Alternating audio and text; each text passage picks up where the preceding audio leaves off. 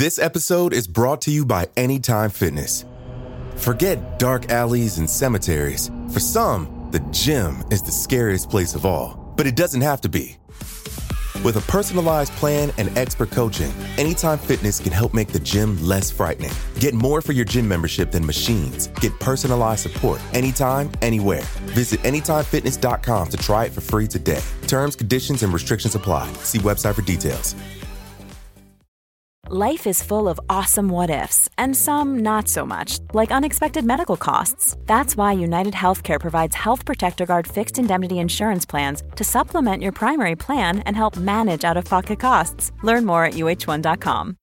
This episode is brought to you by Shopify. Whether you're selling a little or a lot, Shopify helps you do your thing, however you cha-ching. From the launch your online shop stage, all the way to the we just hit a million orders stage. No matter what stage you're in, Shopify's there to help you grow. Sign up for a $1 per month trial period at shopify.com slash special offer, all lowercase. That's shopify.com slash special offer. Due to the graphic nature of this woman's crimes, listener discretion is advised. This episode includes discussions of murder that some people may find offensive. We advise extreme caution for children under 13. On trial for second degree murder and attempted murder, Stacey Castor impassively watched the proceedings in an upstate courtroom. They were halfway through the trial's evidence presentations, but neither side had won over the jury just yet. The previous day, Stacey's defense had completely shut down one of the prosecution's major arguments. They were feeling confident that they could carry on that momentum. But perhaps they hadn't planned on the damning testimony provided by one of Stacey Castor's closest friends, Lynn Pulaski. The district attorney knew they had a bombshell on their hands, something capable of destroying the jury's belief in Stacey's honesty. Stacey's expression remained placid and unchanging as Pulaski began to speak. She told the court about how after the death of David Castor, Stacey had asked Lynn and her husband to help her make sure she was taken care of. By forging witness signatures on a fake version of David Castor's will. Soon, the whole courtroom knew that Stacey Castor had committed at least one crime to get what she wanted. And that she may have been capable of much, much worse.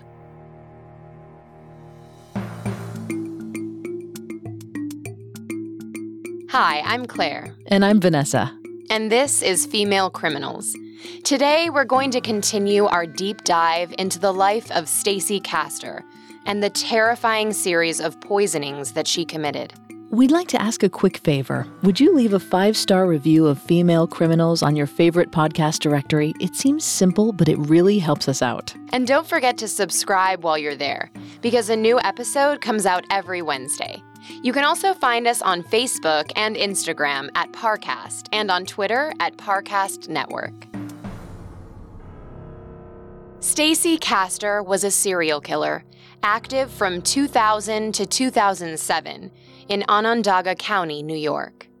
Known for her use of antifreeze and the personal gain she stood to acquire from each victim, Stacey may have been involved in at least three murders and an attempted fourth.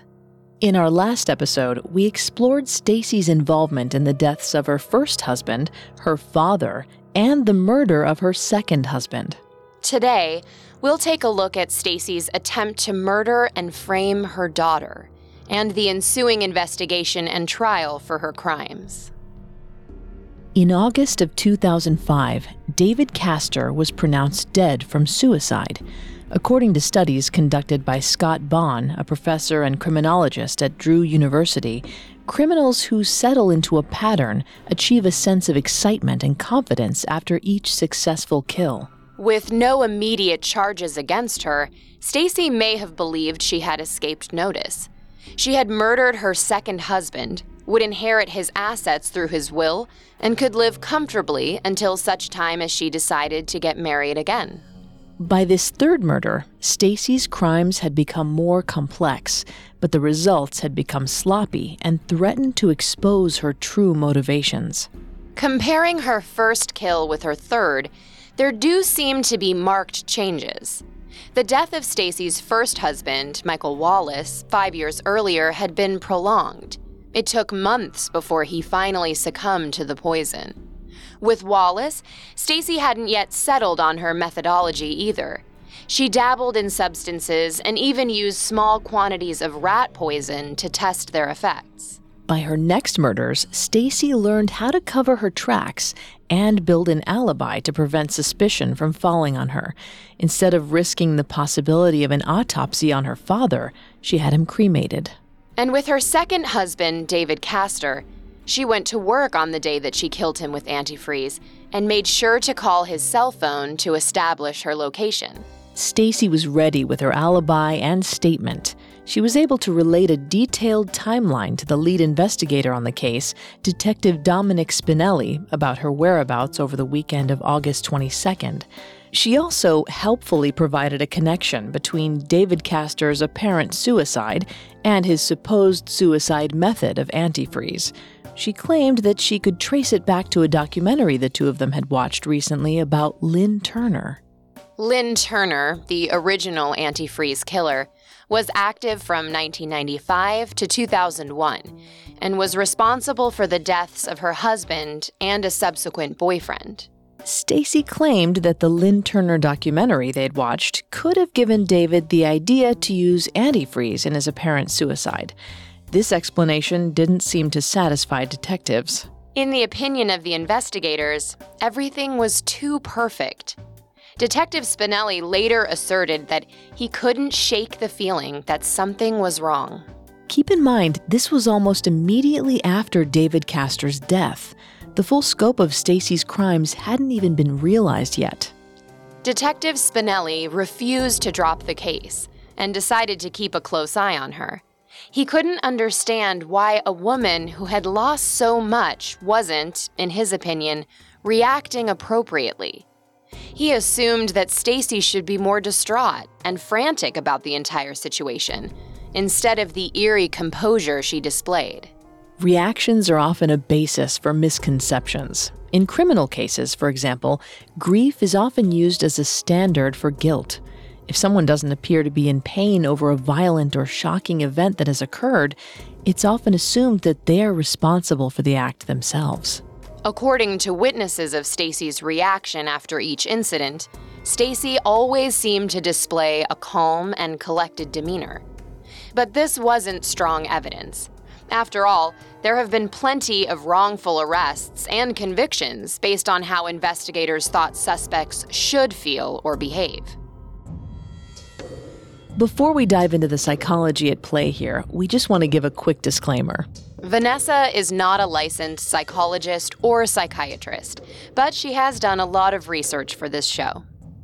Scientific American reported on a series of grief studies by George A. Bonanno at Columbia University and concluded that, quote, most people are resilient and do not become seriously depressed or distressed when someone close to them dies, end quote.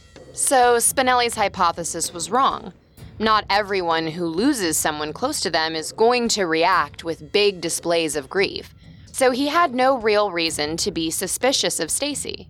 Well, to be fair, Bonanno's research focused on elderly couples, and it wasn't focused on people who had lost their spouse to suicide. People who lose their loved ones to suicide don't always share the same grief process as people whose loved ones died in other ways. A 2012 paper on suicide bereavement and complicated grief says that, quote, suicide survivors face unique challenges that can impede the normal grieving process, putting survivors at increased risk for developing complicated grief, concurrent depression, PTSD, and suicidal ideation, end quote. So, Spinelli's belief that Stacey should have been reacting differently to Castor's supposed suicide could have been justified then. Well, no, I wouldn't say that either. What I mean to say is, with at least eight forms of grief dependent on an individual's unique situation, it shouldn't have been the basis for Spinelli's theories about Stacey's guilt.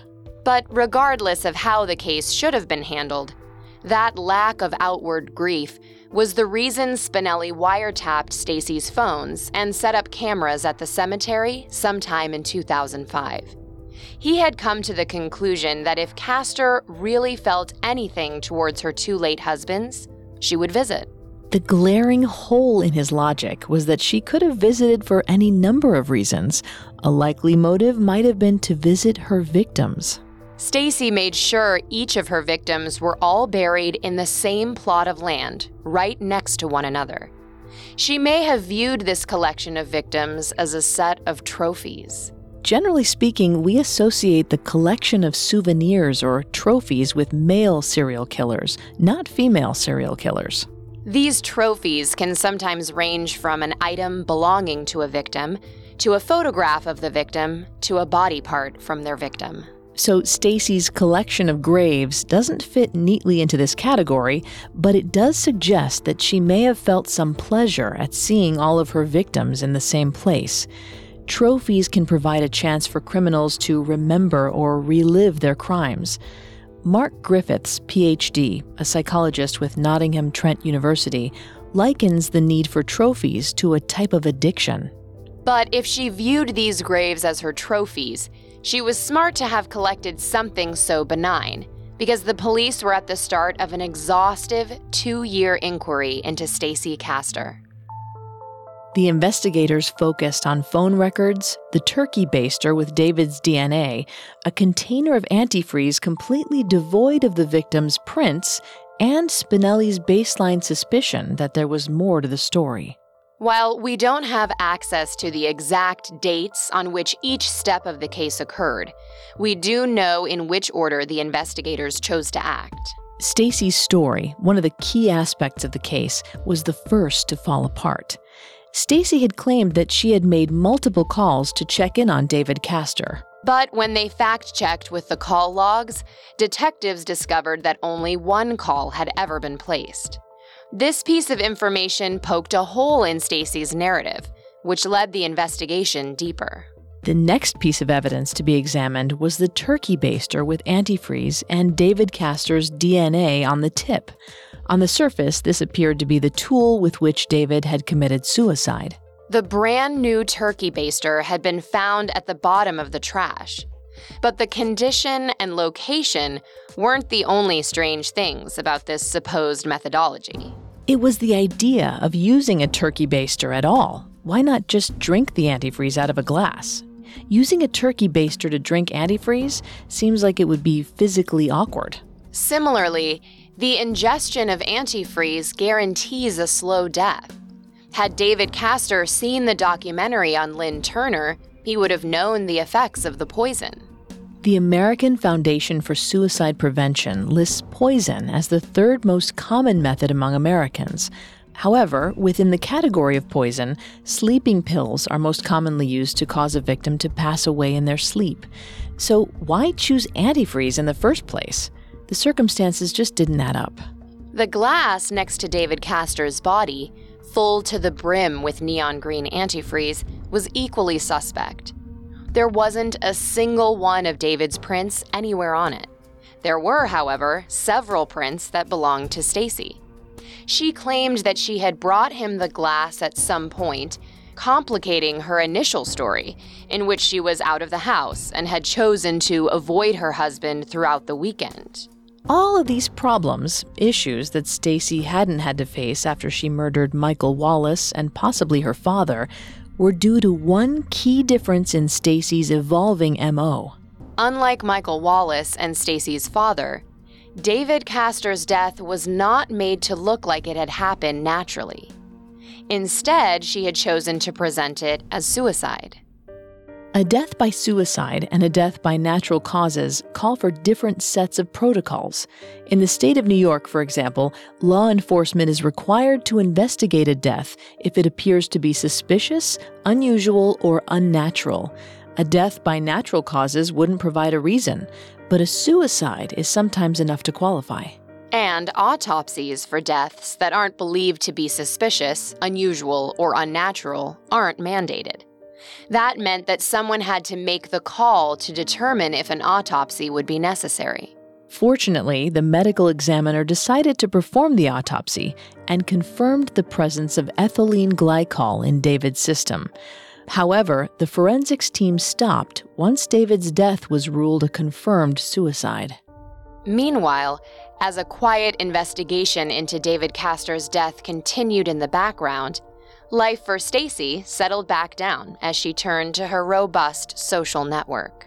Shortly after David Castor's death in 2005, Stacey went to her friends, Lynn and Paul Pulaski, in order to plead her case and ask their support in the days to come. The Pulaskis were more than willing to help Stacey through her trying time. So eager were they to prove their friendship that they became accomplices to fraud. And within a year, Stacey began to date a man named Michael Oxner.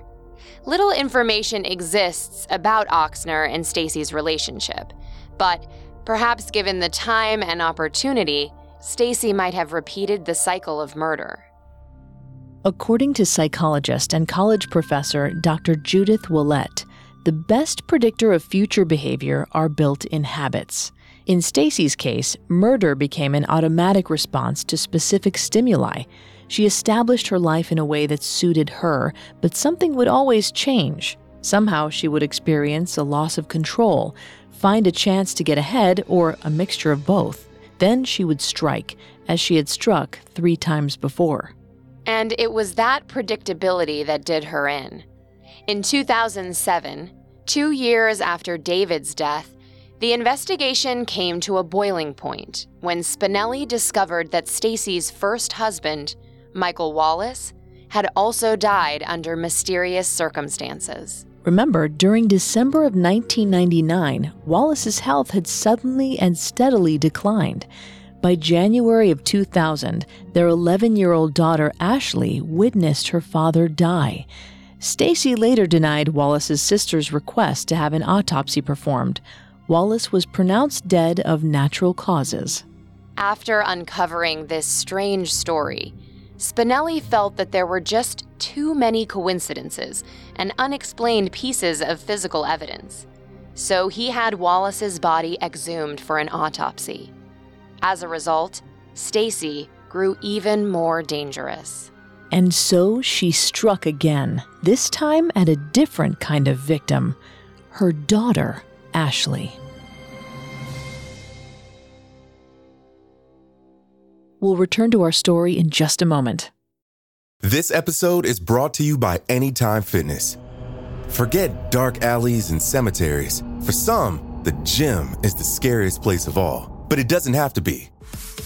With a personalized plan and expert coaching, Anytime Fitness can help make the gym less frightening. Get more for your gym membership than machines. Get personalized support anytime, anywhere. Visit AnytimeFitness.com to try it for free today. Terms, conditions, and restrictions apply. See website for details. Hey, it's Kaley Cuoco for Priceline. Ready to go to your happy place for a happy price? Well, why didn't you say so? Just download the Priceline app right now and save up to 60% on hotels. So, whether it's Cousin Kevin's Kazoo concert in Kansas City, go Kevin, or Becky's Bachelorette Bash in Bermuda, you never have to miss a trip ever again. So, download the Priceline app today. Your savings are waiting. Go to your happy place for a happy price. Go to your happy price, Priceline. And now let's continue our story. It was September of 2007, and Stacey Castor, now 41, had little to no idea that her past was about to literally be unburied. Now, to exhume a body is no small or simple feat. It requires more than a light suspicion or gut feeling to achieve. When a law enforcement officer wishes to conduct further forensic analysis upon an interred body, they must build a case. In this instance, Detective Spinelli and fellow investigator Price had to make an argument that cast reasonable suspicion on the circumstances of Michael Wallace's death. They also needed to establish the relevance of an exhumation to the ongoing investigation of Stacey Castor. The crucial piece of evidence in building their case ended up being the turkey baster. It became the sole reason why investigators began to suspect that David Castor's death could have been a homicide. None of the law enforcement officials could understand why that particular implement was used for a suicide, and neither, it turns out, could the judge who signed off on the exhumation and examination of Michael Wallace's body. Federal law describes four common reasons for which a body might be unburied during a criminal investigation. These include incorrect identification of the corpse, overlooked trace evidence, incomplete wound analysis, or, in this instance, an incomplete toxicological study. Investigators knew exactly what they were looking for antifreeze, more specifically, ethylene glycol as Spinelli and Price had predicted, they found trace amounts in Wallace's remains. After detectives determined that both David Castor and Michael Wallace had died from ethylene glycol poisoning, Spinelli brought Stacey in for questioning on Friday, September 6th. It wasn't long before red flags went up. They asked whether Stacey knew what the deadly substance found in antifreeze was. She stunned the detectives by naming ethylene glycol. The interview quickly devolved as Stacey was presented with an increasing amount of forensic evidence. That's when Stacey fumbled her answer in regards to the drink she poured for David Castor. She started to say antifreeze before quickly switching to cranberry juice. As the interview itself was neither filmed or recorded, we have to take Spinelli's account at face value. His retelling was later backed up by fellow detective Valerie Brogan, who observed the event. However, it seems just as likely Stacey might have been caught off guard or even suffered a Freudian slip. Not likely. Cognitive scientist Gary Dell, a professor of linguistics and psychology at the University of Illinois at Urbana, suggested that Freudian slips aren't usually about the subconscious acting out. Rather, they're usually due to the 30,000 or so words that the human vocabulary has access to at all times. Many words sound similar or are used similarly, and that can cause momentary slips. However, Stacey saying antifreeze instead of cranberry juice couldn't have been purely coincidental because the two words don't share enough syntactic similarities. The interview drew to a close. All Stacey had to do was get up and leave. But she began to spiral as she saw the evidence was stacked against her. Stacey was trapped. She shut down and demanded a lawyer. The investigators were confident that they were on the right track. Now Stacey needed to find a way out. Something or someone over whom she was able to exert a measure of control. She went to her confidant and eldest daughter, Ashley Wallace. But investigators got to Ashley first. They stopped by Syracuse's Bryant and Stratton College to speak with Ashley on Wednesday, September 11, 2007. They informed her that Stacey was a person of interest in the deaths of both Ashley's father and stepfather. Even with the evidence that investigators had on Stacey, Ashley wasn't willing to entertain the possibility of her mother's guilt. Stacey claimed for years that she and Ashley had become best friends when Wallace had begun to treat second daughter Bree like his princess. This absolute trust displayed by Ashley seems to back up those claims. However, remember that Stacey saw people as objects to manipulate. Ashley was about to learn what that meant. Investigators mentioned that they had exhumed the body of Michael Wallace, Ashley's father, for further study. That same day, Ashley called her mother, understandably upset over the news that her father had been poisoned. Stacey convinced Ashley to come over for a drink under the pretense of de-stressing after a difficult day. It would be a chance for mother and daughter to bond and lament about their problems.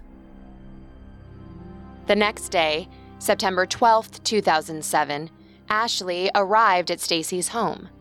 Stacey mixed the drinks and handed one to Ashley. But something was off with Ashley's drink. It tasted horrible. Ashley was only 20 at the time, though, and her experience with alcohol had been limited. She wasn't about to question her mother's offer. Ashley's drink made her sick to her stomach, and she eventually vomited. Stacey gave her a sleeping pill and sent her off to bed. As seen with Michael Wallace, Stacey had opted to experiment with a variety of controlled substances. The very next day, on September 13th, Stacey convinced Ashley to have another drink with her. This time, Stacey used a mixture of vodka, Sprite, and four types of prescription pills, including Ambien and Ritalin. When these two drugs are mixed with alcohol, they interact and create dangerous side effects. But it wasn't until the next day that another 911 call went out from Castor's home. Sources disagree on the exact amount of time that it took for emergency services to be notified about Ashley's condition. Analysis of Ashley's blood sample after the fact shows that she had actually gotten worse over time. This means that throughout the night, Stacey must have continued to poison Ashley as she slept in an attempt to hasten the process. Sources disagree as to the exact time and date of this incident, but our best estimate suggests that it wasn't until 17 hours after Ashley had been poisoned that Bree Wallace found her sister completely unresponsive in bed on September 14th. She quickly ran for Stacey, who called 911. My daughter is taking some pills. She sounds like there's something in her throat. Ashley. Oh my god, oh my god, oh my god. Stacey was sure that help would arrive too late. And she was almost right.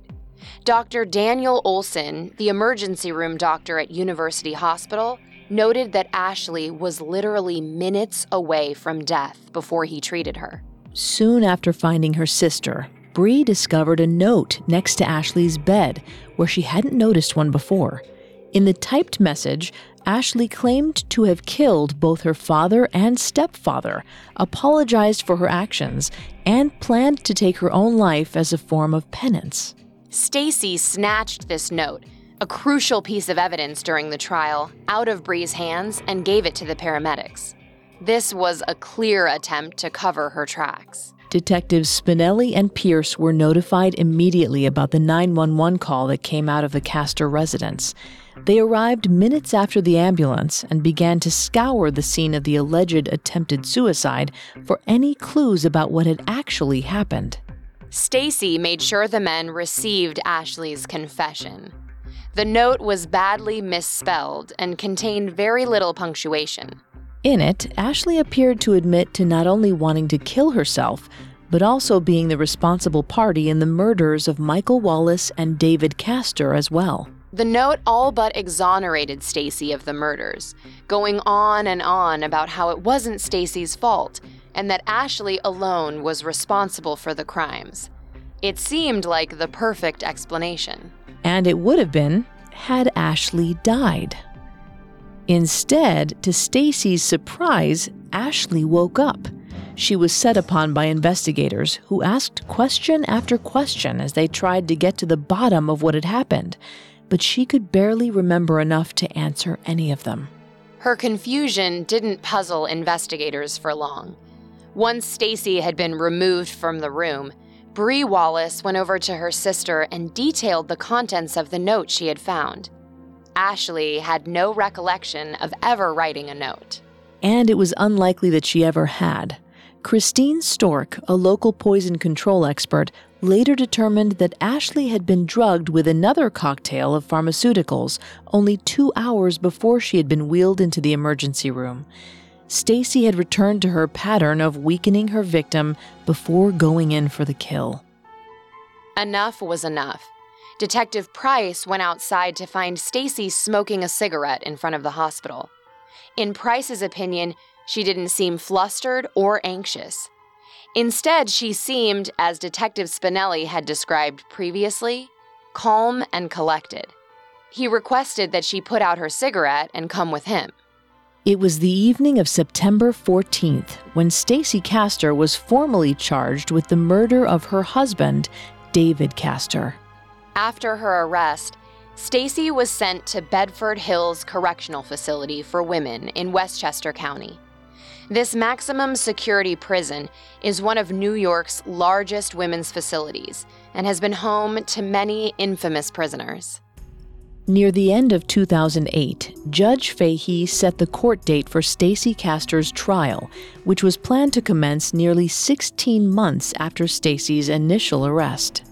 Unlike most murder trials, this was not simply a case of whether Stacey Castor was guilty or not.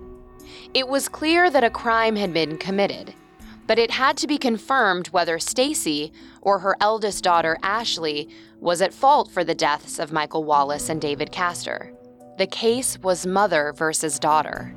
Each and every family member had a stake in the outcome of the case, and their testimonies were considered heavily subjective, with the family divided down the middle. It was Ashley and her sister Bree against Stacey and her mother, Judy Eaton. The details of this trial can be overly long and repeat much of the information that we've already covered in detail. Vanessa and I will do our best to condense and present the most important moments from the trial. On Monday, January 12, 2009, all interested parties had gathered to watch Stacey's trial. ABC News covered both the events of the trial as well as a retrospective examination of Stacey's crimes, which brought this case into the national limelight.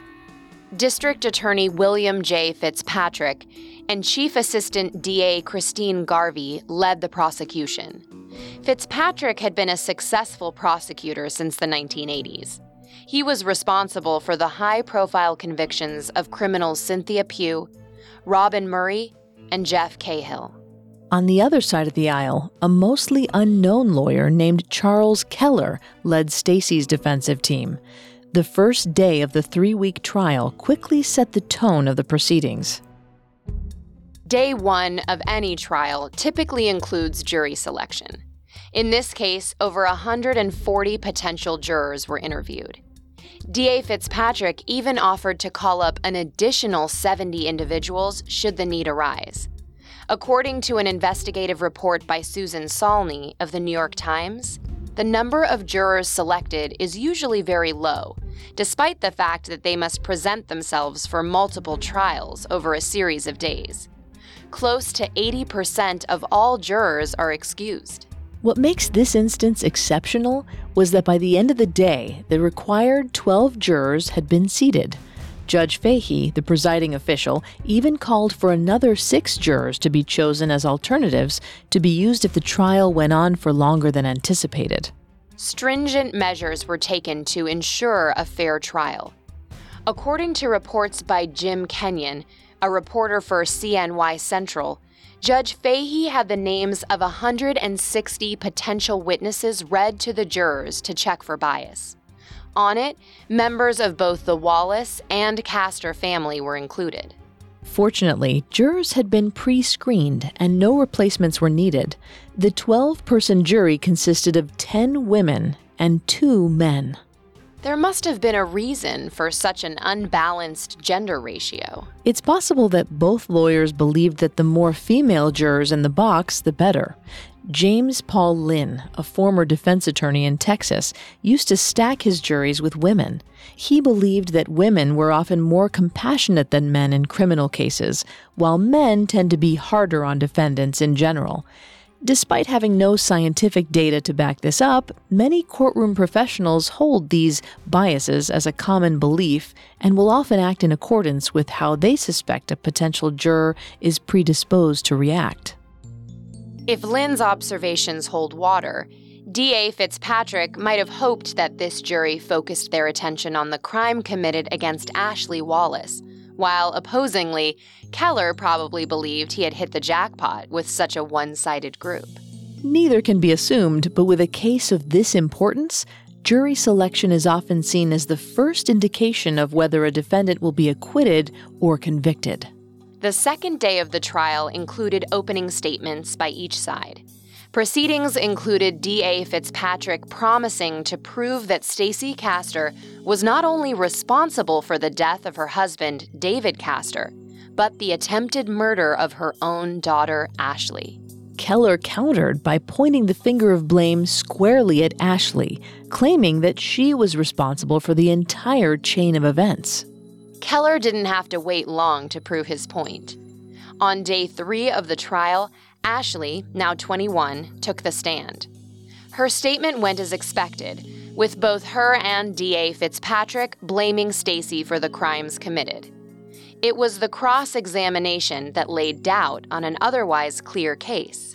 In a surprise to both prosecution and Ashley, the defense produced a note Ashley had written to an ex boyfriend, Mike Wazaleski. In it, she professed to feeling depressed and had contemplated taking her own life. Things were looking up for Stacey Castor and her defense team, but they wouldn't be celebrating for long. Our story will continue in a moment after a brief message. Hear that? It's the sound of someone whacking the ground with a rake. Specifically, they're beating around the bush, which we've done enough of in this ad too, so let's get right to it. The new Moneymaker scratch off from the Ohio Lottery doesn't beat around the bush. Money Maker. Play the game and you could win money, up to $2 million. With more than 88 million in prizes ranging from 50 to $500, Moneymaker cuts right to the cash. Lottery players are subject to Ohio laws and commission regulations. Play responsibly. Whether you're making a delicious family meal or a post-workout snack, choose the farm fresh taste of Eggland's best eggs. Only Eggland's best hens are fed their proprietary all-vegetarian feed. That's what makes their eggs more nutritious. With 10 times more vitamin E, 25% less saturated fat, and 6 times more vitamin D compared to ordinary eggs. Eggland's best. Better taste, better nutrition, better eggs. Visit egglandsbest.com to learn more. Now, our story continues. It was January 14th, 2009, the third day of the trial to determine whether 41 year old Stacey Castor or her daughter, 21 year old Ashley Wallace, had been responsible for two murders. And Stacey's defense had just produced evidence that Ashley may have had motive to write the suicide note attributed to her from the night she almost died of an overdose. Which is believable. It's easy to forget that Ashley was only 11 when she witnessed her father's death. This traumatic event stayed with her. Once the past was unearthed by investigators, Ashley's state of mind was called into question. The day concluded when D.A. Fitzpatrick had finished walking the jury through the chain of events we know to have begun back in December of 1999. Days four and five were all about the physical evidence, from the turkey baster in the kitchen to the glass of antifreeze with Stacey's fingerprints. It all seemed to point at Stacey as the guilty party. And before the fifth day of the trial ended, Bree Wallace, now 19, was called to the stand. The majority of her testimony centered around the weekend of David Castor's death and Ashley Wallace's alleged suicide attempt. Bree remembered her mother using a key to get into David Castor's room the weekend of his death. Similarly, Bree explained how when she had gone to check in on Ashley, Stacey had stopped her from entering the room. Bree's testimony was subjective at best, but Bree had the most unenviable position of anyone during the trial. Who was she supposed to support? Her mother or her elder sister? That seems like an impossible choice. Not according to a Time magazine article on the science of siblings. Shared trauma, especially the death of a parent, can cause siblings to turn to one another for comfort and strength. In any case, Bree's testimony was used as a credible source, but not seen as fact by the court. Day six of the trial began with the prosecution's motion to present evidence found on the household computer, on which DA Fitzpatrick claimed Stacey had written the fake suicide note. The defense immediately objected and submitted a motion for mistrial. Keller asserted that the prosecution had withheld evidence from the defense. This might have been the case if the findings had been exculpatory or able to exonerate the defendant, but since that was not the case, Judge Fahey denied the motion. The prosecution questioned computer expert Frank Bracken about what had been recovered from the computer. The original suicide note had been deleted, but Bracken was able to retrieve two fragmented computer files. These two files contained what appeared to be drafts of the eventual note. According to Bracken, Each note used significant differences in both the spelling and structure of the letter. Prompted by D.A. Fitzgerald, Bracken established that the notes had been written separately on September 11th and 12th, respectively. The timestamps also suggested that they were written at times during which Ashley was at school. However, Keller asked if the computer needed a password in order to access it. It did not. Since that was the case, it was simple enough to establish that any person in the household has access to the computer and therefore had the ability to write the suicide note. Day six ended in a stalemate. But day seven was favorable for the prosecution. Over the course of the morning, all attention was on David Castor's will. Two major witnesses were called to support the accusation that not only was the will in which Stacey Castor was named executrix of his estate illegitimate, but that it had been faked by Stacey and two accomplices.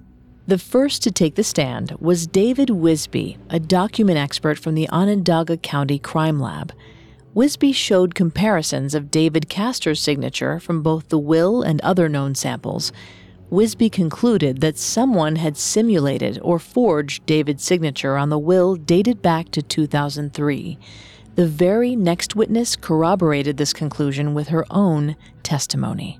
Lynn Pulaski, a longtime friend of Stacey's, testified that both she and her husband Paul had conspired to witness the signature of a fake will that Stacey provided. Pulaski went on to talk about how Stacey had contacted the couple in September of 2005, shortly after David Castor's death.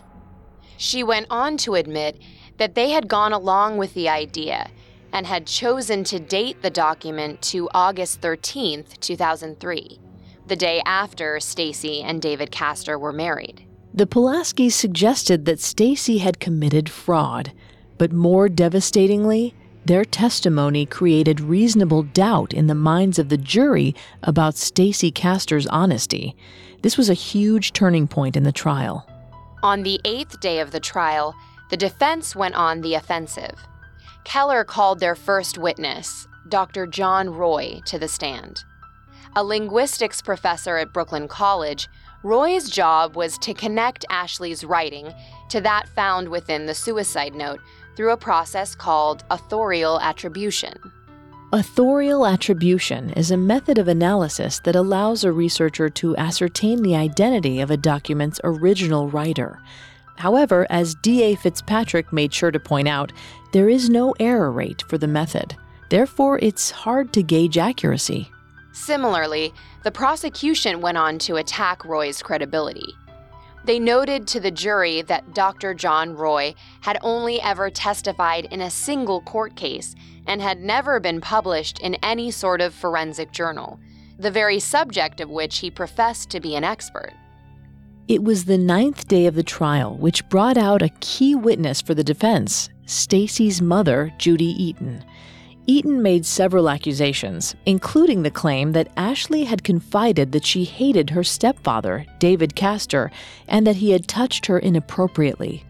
Eaton was often silenced with an objection by D.A. Fitzpatrick. Judge Fahey then asked that the offending statements be struck from the record. There seems to be a key difference between Bree's testimony when compared with Eaton's. Bree tended to focus on actions or events she had observed in the household. Eaton focused on pieces of conversations between only herself and Ashley. When Keller asked to call Ashley back to the stand, Judge Fahey denied the motion. He asserted that if Ashley's relationships were of importance to the defense's case, then those questions should have already been asked. It feels as though Eaton was saying what she thought the defense wanted her to say regardless of the potential uncertainty that might have been cast on such a relationship, the prosecution chose not to cross examine Eaton. D.A. Fitzpatrick, an emotional litigator prone to fits of shouting and grandstanding, probably believed the best tactic was to say nothing and let Eaton's unsubstantiated testimony speak for itself. It was on the 12th day of the trial that Stacey Castor was due to take the stand. The night before, Keller made sure to grill her on every question she might be asked, and even checked as to whether she wanted to go through with it. She decided that she had to do it. On January 30th, 2009, Stacey was given her chance to speak. This was where DA Fitzpatrick allowed himself to verbally attack every detail of Stacey's story. He did so often and loudly. Course, you were typing the suicide note to frame your daughter, weren't you? No, sir. And we caught you, didn't we, Mrs. Castor? No, you didn't. Just for that little phone call. Stacey's lawyer objected regularly to the tactic, but it didn't stop the intense line of questioning from going on for an estimated two and a half hours before both prosecution and defense rested. What can't be necessarily heard from her testimony is the placid demeanor Stacey displayed during the courtroom interrogation. She was in control of her emotions, whereas DA Fitzpatrick seemed to explode at every opportunity. Stacey taking the stand was a gamble, but she took the calculated risk. And now the decision lay with the jury. On Monday, February 2nd, 2009, the jurors began their deliberations. What appeared to be an open and shut case for the prosecution lasted longer than anticipated. It took the jurors three full days before they were ready to give a verdict. On Thursday, February 5th, 2009, Judge Fahey ordered the verdict to be read. On the count of murder in the second degree, Stacey was found guilty. On the count of attempted murder in the second degree, Stacey was also found guilty. As the foreperson for the jury finished reading, both Ashley and her sister Bree cried in relief at their mother's sentencing. Meanwhile, Stacey sat stoically in her chair and showed no sign of anger, despair, or remorse for her actions. A month later, on March 5th, Judge Fahey sentenced Stacey to 51 years behind bars for her crimes and added his own personal thoughts on the matter. You know, in my 34 years in the criminal justice system, I've seen murderers of every variety and stripe. But I have to say, Mrs. Castor, you are in a class by yourself. The woman that had disrupted Onondaga County, New York, with her heinous crimes, was locked away with little hope of winning any appeals. The nearly $300,000 estate she had gained through a forged will was forfeited to David Castor's son from a previous marriage. And the rest of the country forgot about Stacey Castor until her death in 2016. Sometime in the early morning of June 11th of that year, Stacey Castor's heart gave out and she died in her cell.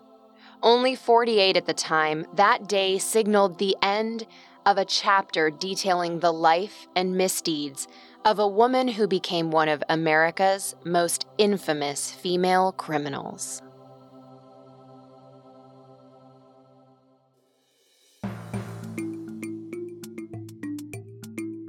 Thanks again for tuning in to Female Criminals. If you want to listen to any previous episodes of Female Criminals, you can find them on Apple Podcasts, TuneIn, Google Play, Stitcher, and Spotify, or on our website, parcast.com, spelled P A R C A S T.com. If you like what you hear, please leave a five star review or tell us what you think on social media.